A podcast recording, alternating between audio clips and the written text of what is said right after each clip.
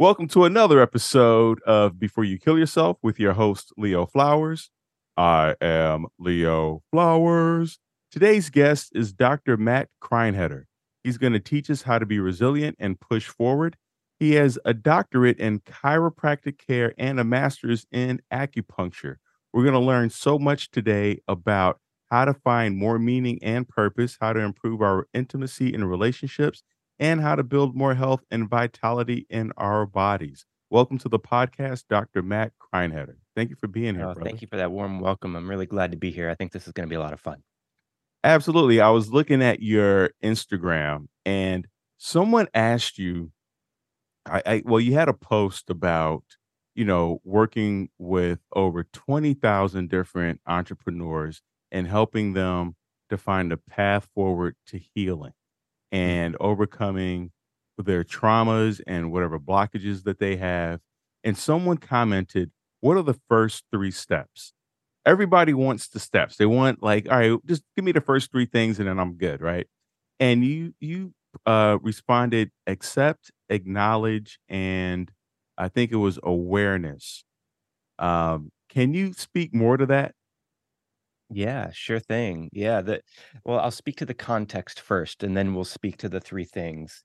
Um, you know, I, I have a little bit of an allergy to the the three steps as a frame of help me with whatever, because you know, so often people are looking for the one thing, the three things, the ten, and I don't know. Most of the time, when I've seen people take that strategy, they're looking for some sort of emotional pacifier, right? They're looking for some way for their brain to think that it feels better, but not actually engage what might be really going on in that problem.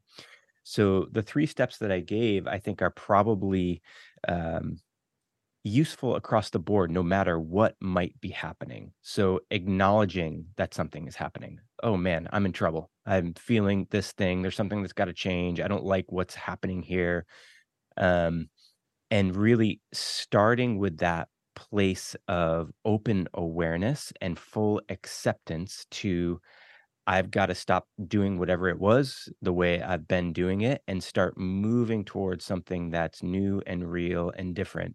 And now the thing that I usually see is people have an idea of what they think that might mean but most of the time it's far more wide ranging and the places that you're they're used to looking for these three steps or three changes that need to happen are not where the problem usually lies. You know if we look at the human as a physical emotional mental spiritual being usually the stuff that's got to change is happening in a different domain than where they're used to looking. So that's kind of a, a start to the frame of a conversation that I might have with people.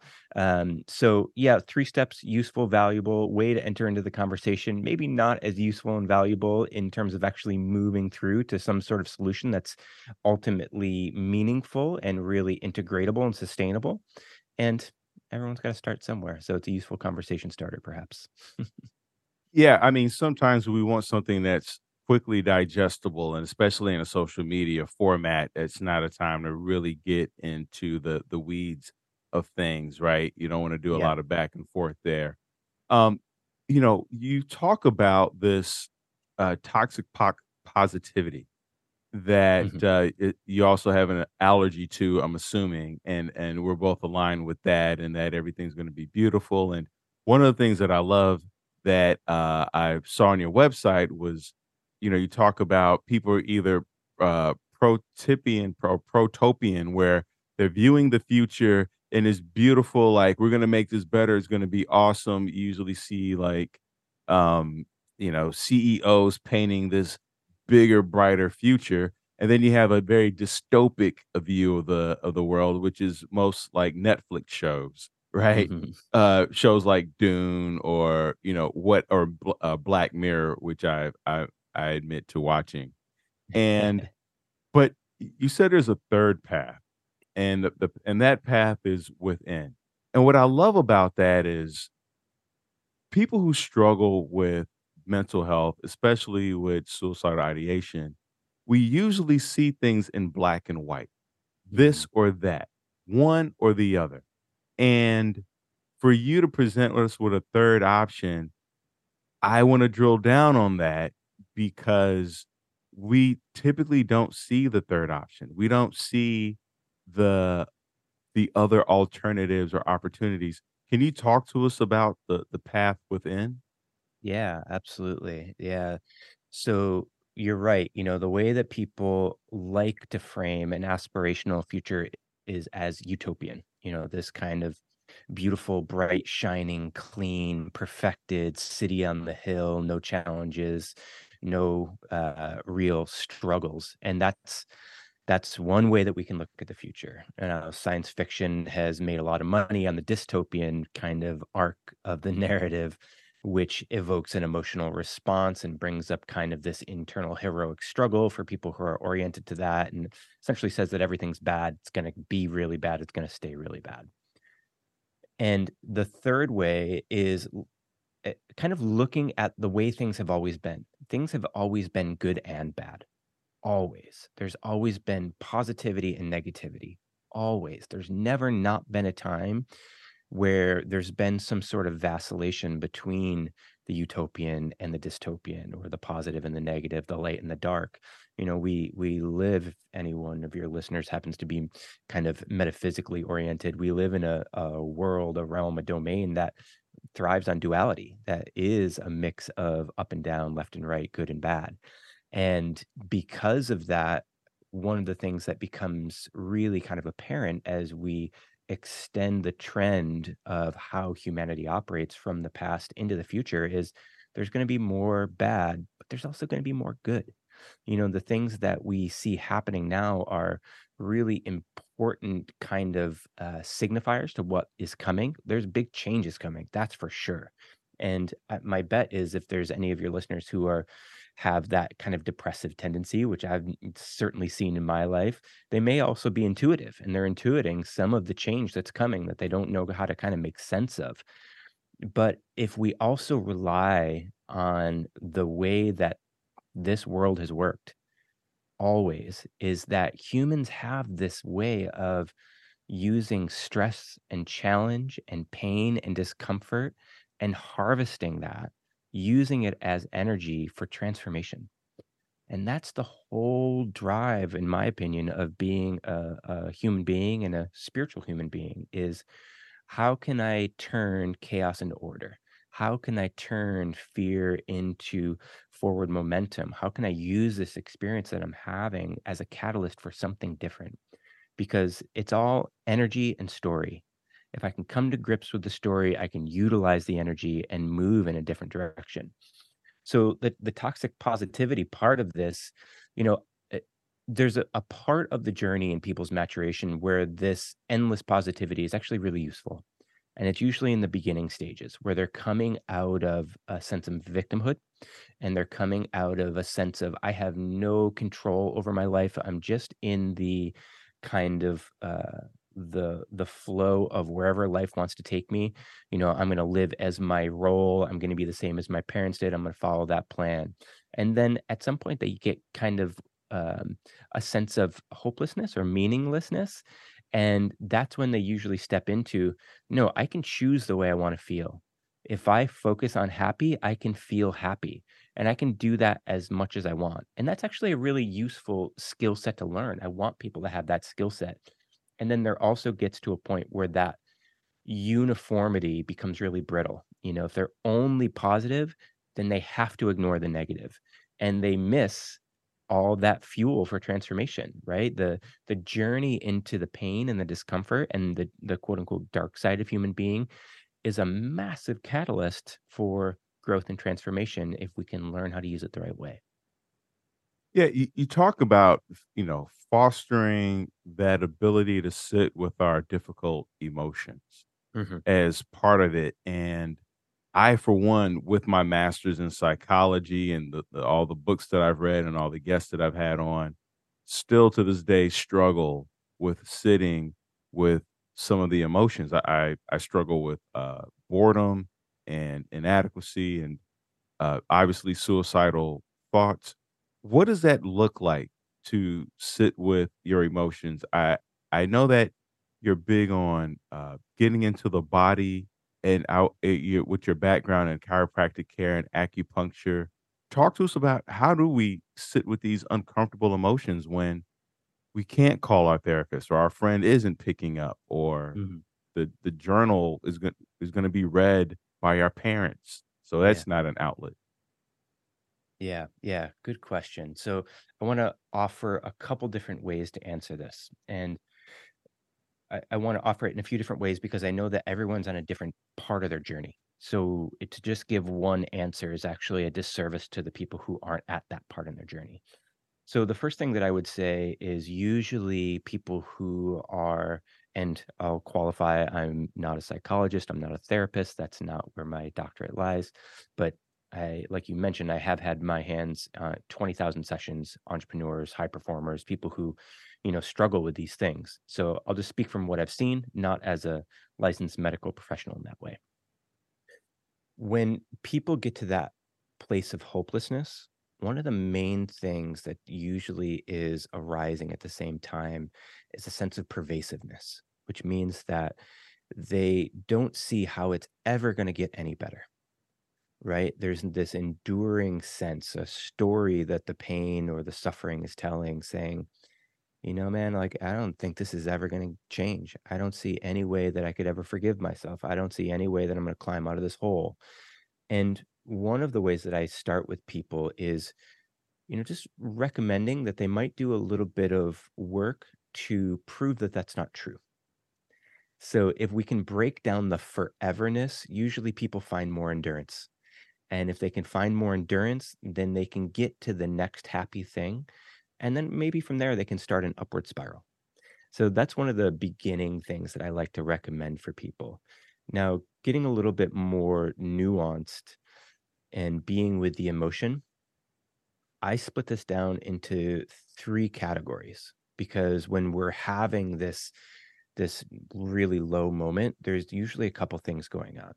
There's sensation in the body, there's the emotion, and then there's the story these em- the emotion is telling, right? And so they usually think I'm sad but that's actually not sophisticated enough to dress all uh, all three of these different things.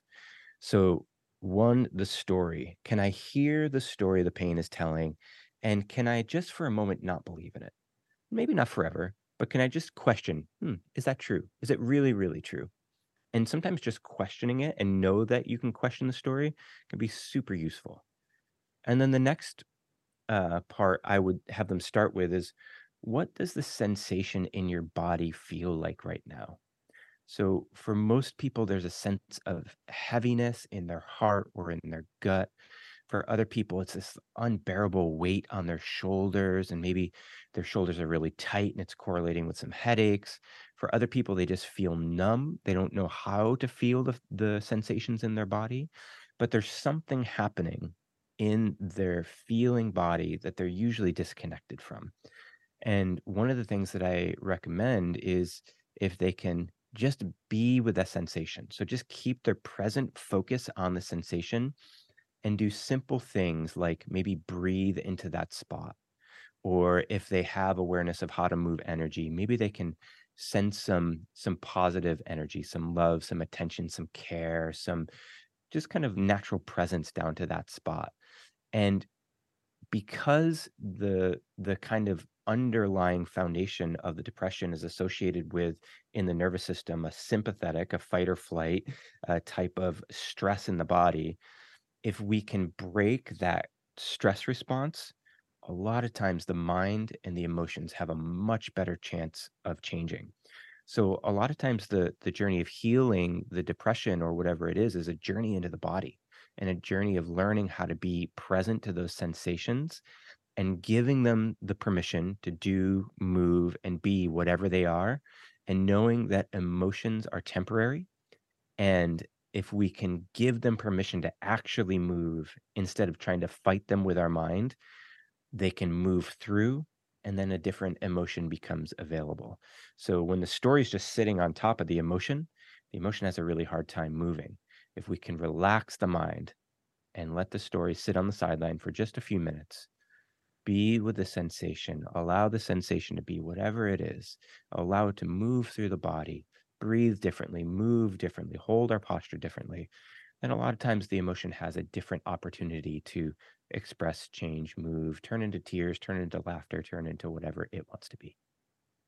This is why people break down in yoga class all the time, right? Mhm. Because that type of movement for an hour or 90 minutes is truly a journey into the body. And I see people weeping and sobbing and um, just laying there in that corpse pose for an Mhm. extended period of time after a class. So, so I love the idea that you talk about putting the story on the sideline because a lot of times when our emotions feel too intense, we try to figure out why. We want to understand it. We're, we're, all in our head, but tell me why. Wh- why did this happen? And what you're saying is forget the why, forget the understanding, put the take your head off and put that off to the right. Put your brain off to the side, which is interesting because I recognize in the moments where I've had wanted to end my life and it was so intense. I have this imagery of wanting to screw my head off and put it to Mm. the side. And I recognize now from what you're saying, that's a cue for me not to actually screw my head off and put it to the side, but to put my story on the sideline and get into my body. Yeah. Um, and I find that through uh, putting my hands in cold water or grounding. Um, are there some other ways that you found that have helped people get into their bodies and out of their head? Yeah, yeah, tons of ways, and and I would say great awareness to that unscrewing the head thing. I think that's really a a a cool way of thinking about this. Um, you know, one of the things that I I sometimes see correlated with people who, um, are having these experiences is and I wanna be really careful with this, this is not a judgment, it's not a critique, it's just an observation, is that they avoid doing hard things. So I I have a history of that depressive tendency because I take a lot of risks in business and in life, and I want to move forward and I want to grow fast. And there's times that it works, and times it doesn't work, and times it looks like it's never going to work. And I know for me, as a, a male in a masculine oriented body, I need to do challenging things. So three, four, five days a week, I'm in the gym lifting heavy stuff and stuff that I don't know if I can lift. But what I find is when we have purposeful struggle, there's something in the human animal that says, ah, if this is possible, other things might be possible too.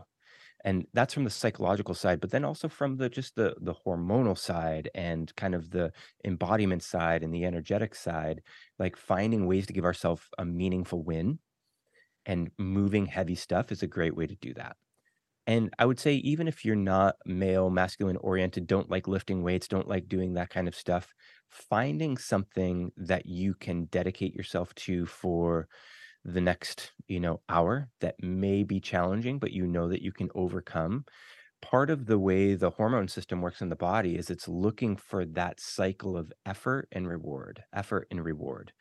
So, whatever it is that feels compelling, and then I would also add that's not associated with screens and blue light and you know other things that tank our uh, our energy and our hormonal response in the body bonus points if you can get out in the sunlight, bonus points if you can get your feet on the earth, like all those things are major helpers.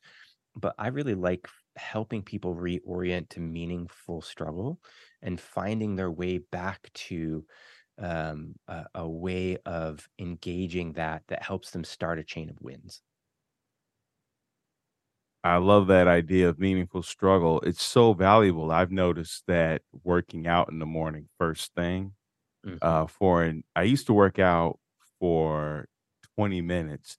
And then I talked to a buddy and he said he does this for about an hour, 90 minutes. And I was like, a 90 minutes? Who does that? And then I was like, let me just see what that feels like. And I love it. I realize like I'm at a more relaxed pace. I'm I'm tuned into my body a bit more. I don't feel as rushed. And I know that that's a a privilege not everyone has to have that Mhm. kind of time and and to work out.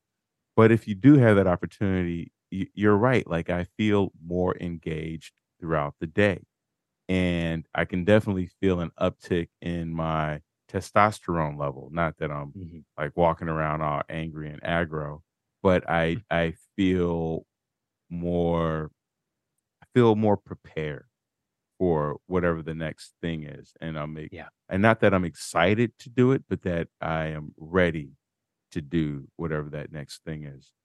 Uh, uh, Doctor Matt, to why was chiropractic care and acupuncture your pathway into the body and understanding how to heal entrepreneurs?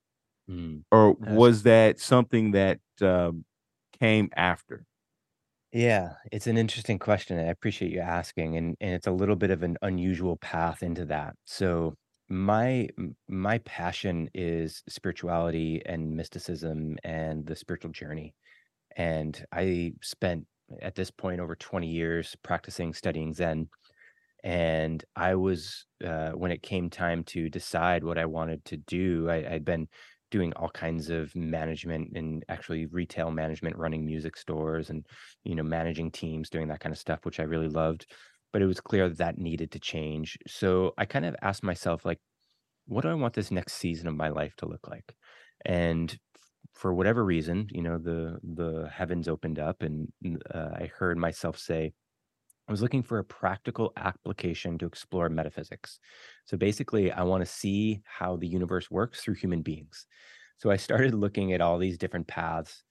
Um, I looked at medical programs, uh, MD programs. I, um, got accepted to a uh, a master's in Buddhist studies, um, which I ended up not doing, and then, um, I looked at chiropractic and kind of understood that the core message is if you take all the undue stress off the body, the body does what it's supposed to do, which is healthy, be happy, and thrive. And a lot of the stress that we have in the body is tension and, uh, psychological stress and repetitive, just, uh, physical tension that's stored as stress in the bodies. So when I got to chiropractic school after doing 2 years of prerequisites and then, you know, 3 plus years of of chiropractic school, when I got to school, I realized there's over 100 different chiropractic techniques.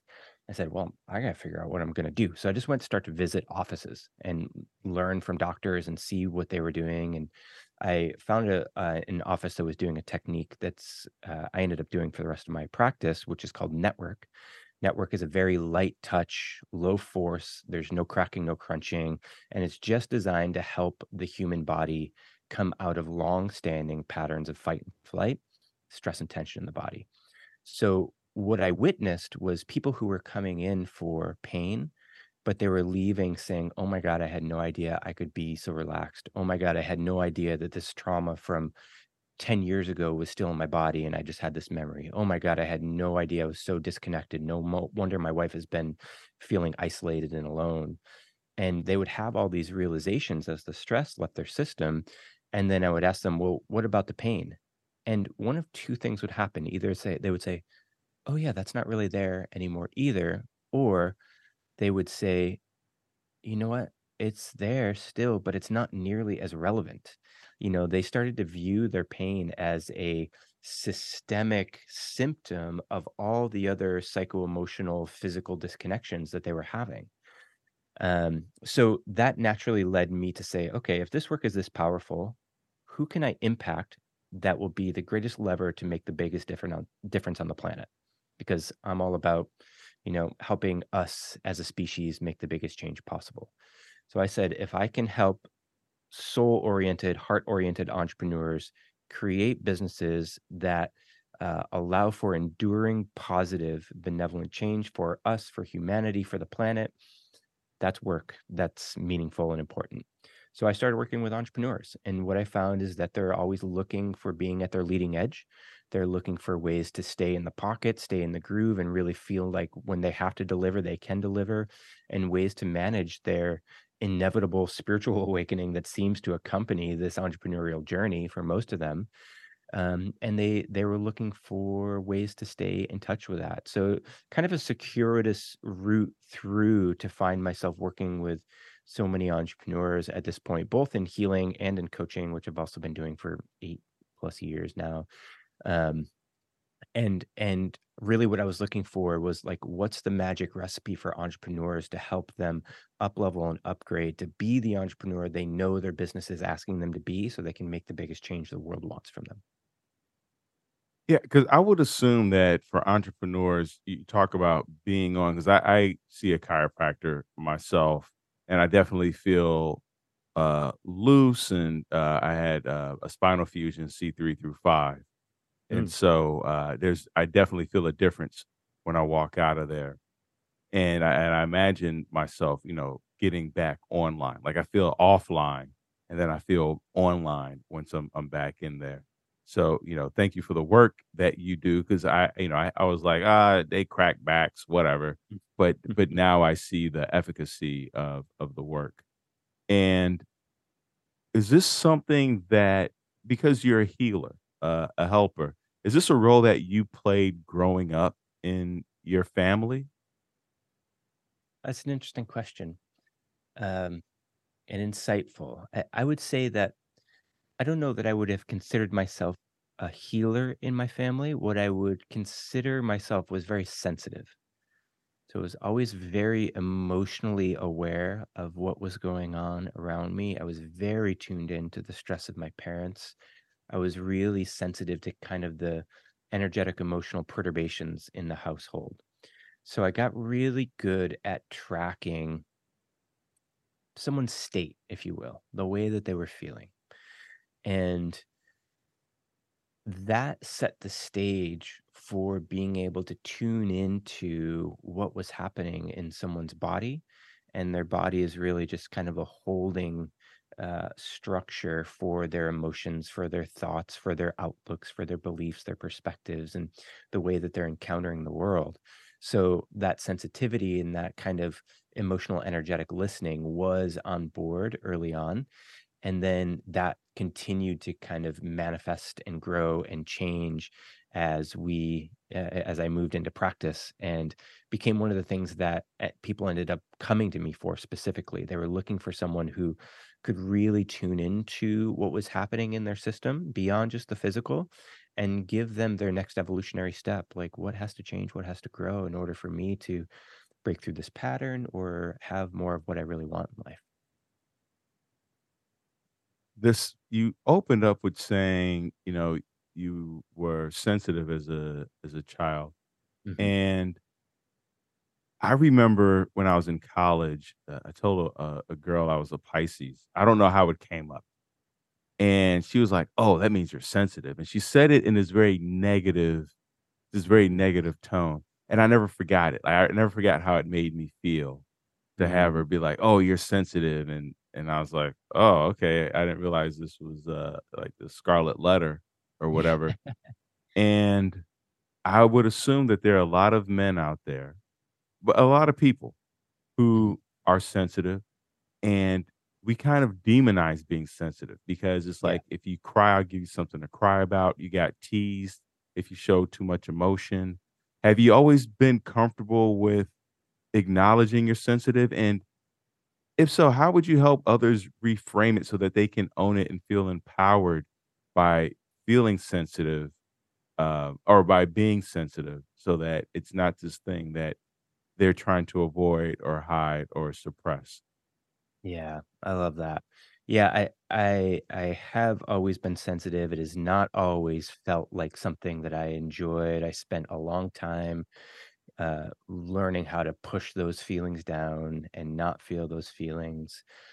Um, as I think anyone does, you know, there's just stages of development where we have to develop uh, control over our emotions and then later on, as we continue, we have to develop the allowing of those emotions. And there's different ways that people cultivate strength that are pretty reliable if they continue to e- evolve through life. But I would say later on, I really, especially the more healing work I did with people, I came to see that sensitivity is a superpower And the more aware I can be of what I'm feeling and noticing means the more tuned in to what's happening in a space I can be, the more clearly I can read another person, the more specifically I can help them feel what they're feeling, notice what they're noticing, evolve and grow. Now, the the challenge with this is sensitivity without strength. So most people go through a phase of finally allowing their sensitivity to occur and relaxing the vigilance around being sensitive. But what ends ends up happening inevitably is they they have all of this emotion and energy flood their system.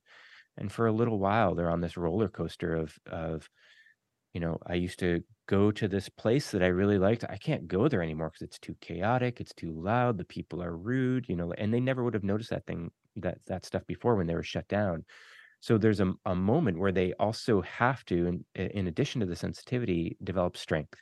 And that's emotional, energetic strength of I can be with this sensation. I can be with this emotion. I'm not going to shut it down. I'm not going to push it down. I'm going to allow it and I've got enough bandwidth in my being, in my awareness, in my nervous system to handle the quantity and quality of information that's moving through me that I'm perceiving as energy or emotion or thoughts and beliefs or whatever it is. So that to me is the core resilience. You know, that resilience is really how much can I be with and stay in the game and then also learn what do I say yes to and what do I say no to. And that's the essence of boundaries. So the resilience, the boundaries, the sensitivity, the strength, they all start to kind of merge together until you become this person that that can read the environment, read yourself, be with all your experiences, be with others in their experiences and look for what is the most optimal path forward to move the whole benefit of everyone in a positive direction. And that just becomes really fun. Wow, I, I I feel lit up with everything that you're saying because right now I am struggling with sugar addiction, Mhm. and as I'm becoming more sober and working the steps, I've noticed that the things that I was okay with or Mhm. that I um, found acceptable are no longer acceptable. Or Mhm. like you said, now now that I'm uh, more aware of how I feel, the rooms are too loud. The the Yeah. sounds are too distracting. Everything is annoying. Um, I'm I'm I'm too tuned in to how I feel. And you're right. One of the things I've been telling myself is I can handle this. I can breathe through this. I can't avoid overstimulating. You know, I love to travel. So airports, train stations. I'm from Chicago, big cities, etc. Um, but I do recognize a need to recover from those Mhm. experiences, which I also was not very in tune with. My need to recover. I thought I can go from overly stimulating experience to another overly stimulating experience without any rest or recovery in between. Can you talk to us about how to recover from controlling ourselves in chaos? Because that takes energy and I Mhm. think that we don't recognize how much energy that takes, and then we're off for the next event or thing, and we wonder why we're not operating, uh, optimally. Does that does Yeah. that make sense what I'm saying to you? Sure does. Sure does for sure. Yeah. You know, there's there's a couple different ways to look at this. And I think the first thing is identifying which tank you've emptied, right? So for some people it's a it's a physical neurological gas tank that they've spent in this chaotic environment. For other people it's an emotional energetic. For other people it's a social tank that they've that they've emptied. So getting clear on like what was the part of this that burned me out and then how do I get that gas tank refilled? For some people, it's it's being under the fluorescent lights and the buzzing and the noise. So they need four hours of nothing, of silence, or you know, of chant music or whatever it is that, that is going to kind of speak to you and get you back to some equilibrium. Um, so I think that the specificity of of what I actually need is important. Um, and then I think that there's a, a period usually of testing that and making sure that we're not running from the chaos, that we can really still find the value of being in, say, situations where we get to be around other people and meeting and being social. And, you know, that part of us needs to be fed too. But being being really clear on what it is that actually needs to be refilled and then finding your thing, you know. So there's a lot of talk about self-care. And I think that self-care is very important there's a lot of people who are using it as a mechanism to run from discomfort. That's, I don't recommend that. Um, but finding what happy or full or capable or safe in your body or you know whatever it is that you're actually after what that feels like and then finding the needle movers for you you know so for me for my physical body it's going and working out doing a cold plunge doing hard things for my emotional body it's spending time with my partner amber and just having that heart to heart space and uh, allowing both of us to just feel connected. For my mental body, and when I'm overly uh, mentally stimulated, it's being in nature and just taking a walk in the woods. You know, so figuring out which thing it is and and addressing that is really helpful for getting clear on how much energy you can expend when the stress is up, and then finding how much recoup time you need in order to get back into it. Well, uh, and so after a, a day of working with clients, I would imagine you need some time to unwind. So, is, so is your your evening routine look like spending time with Amber? Are you Netflix and chilling? And I'm asking this because to me, sleep is so foundational to health Mhm. and mental Yeah. health. Like if my sleep is off, everything is off. Um, and that could be a story I'm telling myself, but I mean, just physiologically, uh, as I struggle with, uh, I have sleep apnea and I have a, a Mhm. mouthpiece that's been very uh, helpful with that and probably has saved my life in so many ways.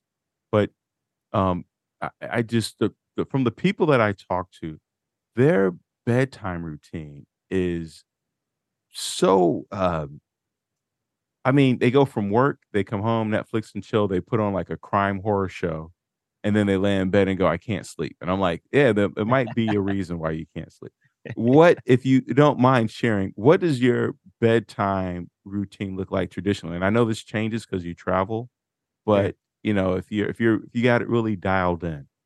Yeah. Yeah, I mean, it's probably a little different for me because a lot of my spiritual practice is happening in the falling asleep cycle. So I'm working with practices like lucid dreaming and astral projection, and so there there's a different kind of flavor that's happening in those moments. So it's it's pretty meditative, but I would say, you know, I'll give a, a kind of a wider ranging look at this. Like in the house, in the evening, lights are low. We use salt lamps. So there's a, a warm, soft light rather than bright, harsh lights, because as we know, blue light, bright light keeps the body, the mind, and the adrenal glands up and working. So as we're in this process of kind of winding down, we want to mimic what was happening with the sun.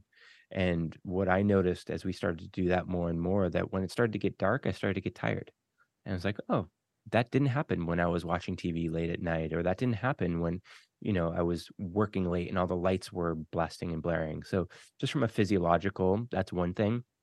We keep our our stimulation lower at that time of day, so I don't usually watch shows later into the night. Um, sometimes I'll watch a movie and, you know, it'll be 8, 9 o'clock when we finish or whatever, and and that's fine. I do notice I don't usually sleep as well when, um, we've done that.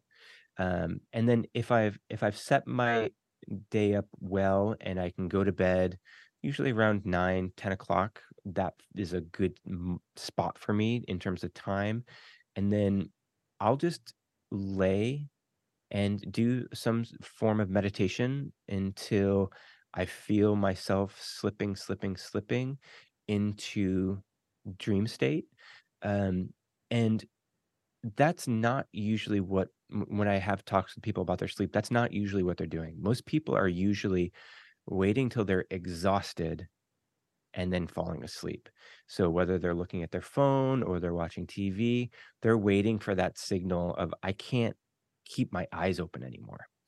And that's not how I've seen sleep actually work best in the body. You know, we start to slow ourselves down and then we take this kind of stepwise motion into I'm drowsy. Okay, I'm a little sleepy. I'm going to lay down. Okay, now it's time to just let the body relax, relax, relax, relax more and more into the bed, head into the pillow. And then there's this moment where you have to find your, you know, your comfortable position that your body knows means sleep, move to that position and and off you go into the dreamland. Man, you just highlighted something for me because in the evening we'll have the lights on and watching TV, and I've been so much more conscious of light pollution at night and how it mm. affects my sleep. And I didn't I didn't think about putting in salt lamps as Mhm. uh salute because Michelle likes to have the lights on. I'm like, turn the lights off. She's like, but if we watch TV with the lights off, it's bad for our eyes. And I realized the the the the third option, as we, you know, seems to be the theme of this, salt lamps. Uh, It's it's Mhm. bright enough to see, but not harsh enough to uh overstimulate me. Um and and in terms of sleep, I uh, went into a doctor for a, a, a masseuse because I have sciatica on my right side Mm. and she talked about sleeping on the floor. She said if Mm. you look at, you know, old, you know, ancient cultures, a lot of them practice sleeping on the floor, and that's why they have like great posture and yada yada. So I've been practicing taking a nap. I take a siesta and I sleep on the floor. I lay down two yoga mats and I have a neck Mhm. pillow. And I feel great, you know, uh, depending on how close I nap to what I eat. What are your thoughts on sleeping on the floor? And I'm asking because when I go to Google, I get a range of ideas and thoughts and perspectives. Yeah. Yeah, I I think I would probably echo that range, and more so than there not being a right answer, I would say that there's probably a right answer for every individual. So, you know, there's a a a a thing in the body, actually in the brain, that there's a pattern of how the body has to be in shape for the brain to say, "Oh, this means it's time for sleep." It's called a cerebellar engram. Big technical term, but basically means in the cerebellum, there's this pattern that says this body position says time for sleep. So I find like when I'm laying on my back, I'll go into what they call the hypnagogic state, which is that dreamy, wakey state before you fall asleep. And then when I turn over on my side, I'll be asleep in two minutes. So the body needs to be in whatever position it needs to be in. So the the thing that I like about being on the floor is that if you're closer to the earth, I like the idea of grounding in terms of like getting in touch with the actual uh, ionic flow of the earth and being in touch with that process moving through that we're often disconnected from um, in in modern culture. And there's a whole set of science around this called earthing. If people are interested in that, they can buy products and books and all kinds of stuff that um, is not associated with me. Um, but I like that part. And then I would say, you know, as a chiropractor, I saw everyone was like, "Well, I I know I'm supposed to sleep on my back, but I can't fall asleep on my back, and I've bought 4 pillows, and I do this, and and then my knees are" I'm like, "Bro, like, fall asleep how you're gonna be comfortable. The most important part is that you're sleeping, and then if your body hurts when you're waking up, probably means you need to be more active, you need to stretch, you've got some muscle imbalances, there's other things going on, but get your 8 hours, and we'll work the rest out." Absolutely. Yeah, I've definitely started stretching before I go to bed at night. Um, is there anything from your message? I know you have a, a new book out. Can you talk to us about the book and and is there anything from that book that we haven't talked about that you think is core to my listeners? Yeah, I mean, it it that's a whole big, long conversation. So the book is called Awakening the Mystics, um, and it's really uh, the subtitle is a, a rally cry for the dormant mystic archetype in the time we need it most. So that kind of gives the flavor of where the book is heading. And like I said, my my most passionate area of life is mysticism, esotericism, spiritual journey, spiritual awakening process. I'm doing a PhD in philosophy right now that's basically all focused on how do we wake up? Where do we wake up into? So the book is really is a call for those who experience themselves as kind of that liminalist, that person that's on the edge of the culture, who's got a foot in both worlds, who sees themselves as spiritual, and because they're spiritual, the world kinda doesn't make sense. Um, and they're looking for something or someone who can hold that perspective and speak life into it because we've there's not a lot of people who really live in that space and it can be confusing or scary or people don't really know what to make of it and there's a lot that needs to happen to orient that path in the right direction. So the way that I wrote the book is in I can't even remember how many, but a bunch of short chapters because I wanted people to be able to take, you know, 2 3 pages of reading on a complex deep talk topic and have just a delicious bite of it and have a way to kind of like access that little bit and let it sit in their system and start to work on them as they're either moving throughout their day, they're falling asleep, but give them kind of that sense that they're mystically not alone, that there are people out there who get them, there's people who are really on the same path as them, and start to give them some insight and direction into how to make this journey of spiritual awakening really powerful and meaningful and important and transformational for their lives and for the lives of those around them. I love that. Uh, last two questions, and I ask Yeah. this of all my guests. I always imagine there's one person who's tuning in who may be on the precipice of wanting to end their life. Before you kill yourself, what would you say to them? Big question. I mean, I think I, I want to break this down to a specific person, and I'll I'll speak to the person who has a spiritual orientation, since we were just talking about mysticism, because I wouldn't give the same advice to everyone. Um, and and just as a little bit of background, I think you know that's one of the challenges with our modern society and our internet is everyone's got the right answer, quote unquote. I don't think there's any right answers. I think there's the right answer for the right person at the right time and getting that level of specificity is really important. So we'll speak to because you asked this question a lot. We'll speak to the people on the spiritual path. I've seen a lot of times that there's a suicidal impulse within spirituality that is very confusing because there is a legitimate part of the self, part of the identity that has to die in order to make room for the new version of you to come online. And they've called that ego death. They've called that the dark night of the soul. They've called that all kinds of things.